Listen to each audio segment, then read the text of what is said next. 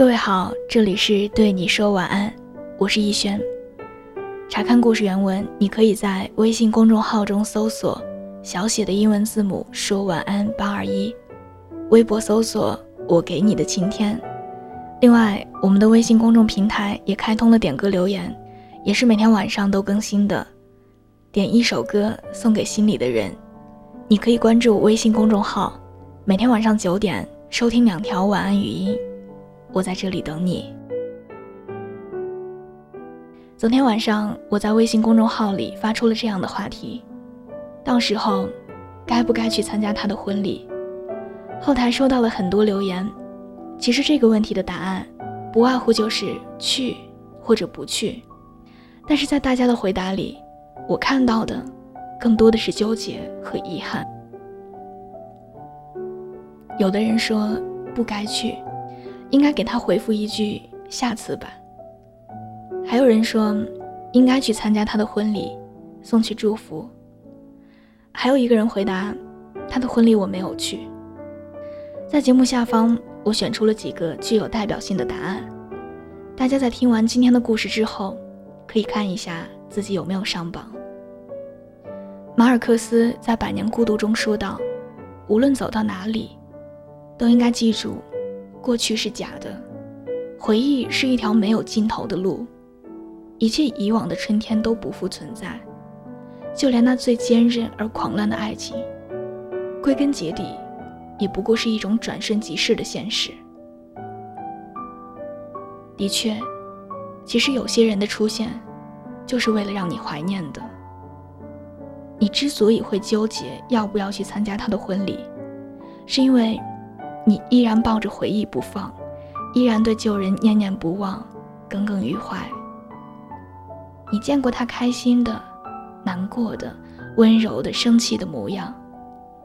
最后，你想看看他属于别人的样子。所以这场婚礼，大多数人都是选择会去出席的。当然了，选择没有对错。在所有的留言当中，也有很大一部分朋友说，害怕看到他过得幸福，害怕听到任何关于他的消息。在反复纠结中，始终没有办法和过去握手言和的。她叫文琴，九二年的姑娘，现居上海，典型的处女座，爱纠结，爱幻想，还会有洁癖。但我并不觉得这是坏事儿，因为在这一点上，他是有着清晰的自我认知的。在初恋之后，对任何一段感情的开始。都会反复权衡利弊。也许是因为单身久了，就越来越难以开始一段新的感情。可是，在十年前，他遇上了一个足以让他不顾一切的男孩。他会为了男孩坐五六个小时的火车去他在的城市，然后当天返回。从初一军训的时候。文琴就被操场上那个穿着蓝色球衣的男孩吸引了。在此后十年的时间里，兜兜转转，文琴并不复杂的情感经历，也都是因为男孩而经历的。他们那个年纪的男生女生特别喜欢认干亲，似乎成为彼此的干兄妹，就意味着要比普通同学的关系更亲近一些。所以，自然而然的，文琴成了男孩的干妹妹。在这场漫长的恋爱里，男孩也是心知肚明的，只是两个人都心照不宣的绝口不提感情。很多时候，最让我们感到无力的，是我们的记性超乎寻常的好，他把那些最应该忘记的片段，全部为你保留着。只是为了使往后的怀缅更加深刻。故事总是这样开始的，却在结束的时候，把时间拖得异常久。短片《再见金华站》里面说，某一天，你无端想起一个人，他曾经让你对明天有所期许，但是却完全没有出现在你的明天里。于文琴而言，男孩就是这样一个存在。初二那年，文琴的家庭发生了很大的变故，至少对于当时的她来说，是一个无法承受的巨大压力。而男孩就是他的太阳，就是他的明天，他是那样一个温暖的人。他对文琴说：“现在我们还不能在一起，会耽误你的前途。我想要的是你的将来。”可是后来的故事，大家都知道。这个将来里没有文琴。就在前两天，他刚刚去参加了男孩的婚礼，当场就哭得一塌糊涂。有人说，流年总有结束，逃不掉的。也许文琴的结束就是他心目中的大男孩吧。如果不曾相识，可能就不会有之后的很多故事。现在，他毕业一年了，做着自己喜欢的心理咨询师的工作。这些年一直都是单身。他说，他再也不会为了忘记谁。随便开始下一段感情。他现在依然在等一个对的人。去参加婚礼的时候，我收到了他发来的短信。我用十年青春，赴他最后之约。我没有回复。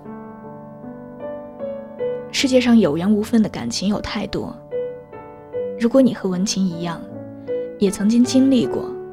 或者正在经历一场漫长的恋爱，无论他是否知晓，你都要听从自己的内心，不要再等时机去在一起，等到两个人都向着相反的方向行走的时候，等到那个时候，一切都是来不及的。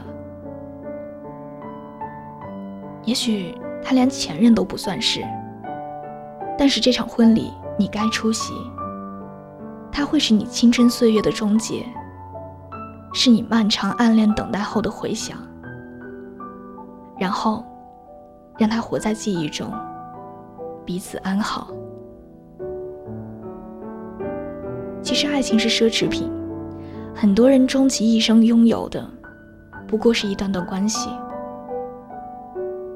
人总是要学会和过去握手言和的，这不是认输。不是懦弱，而是对自己的成全。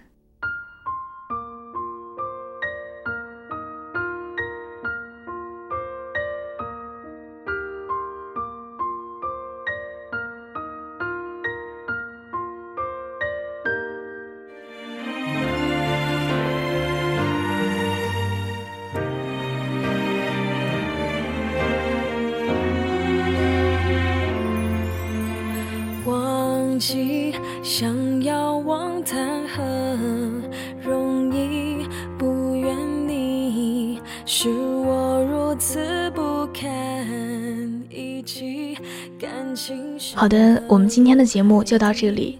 如果你喜欢我们的节目，可以把它发到你的朋友圈，推荐给你身边的小伙伴们。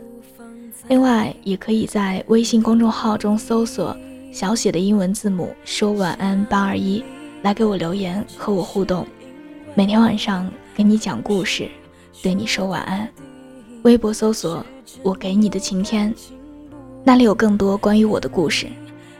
明天晚上不见不散，晚安。为了你受尽委屈，这些苦我甚至都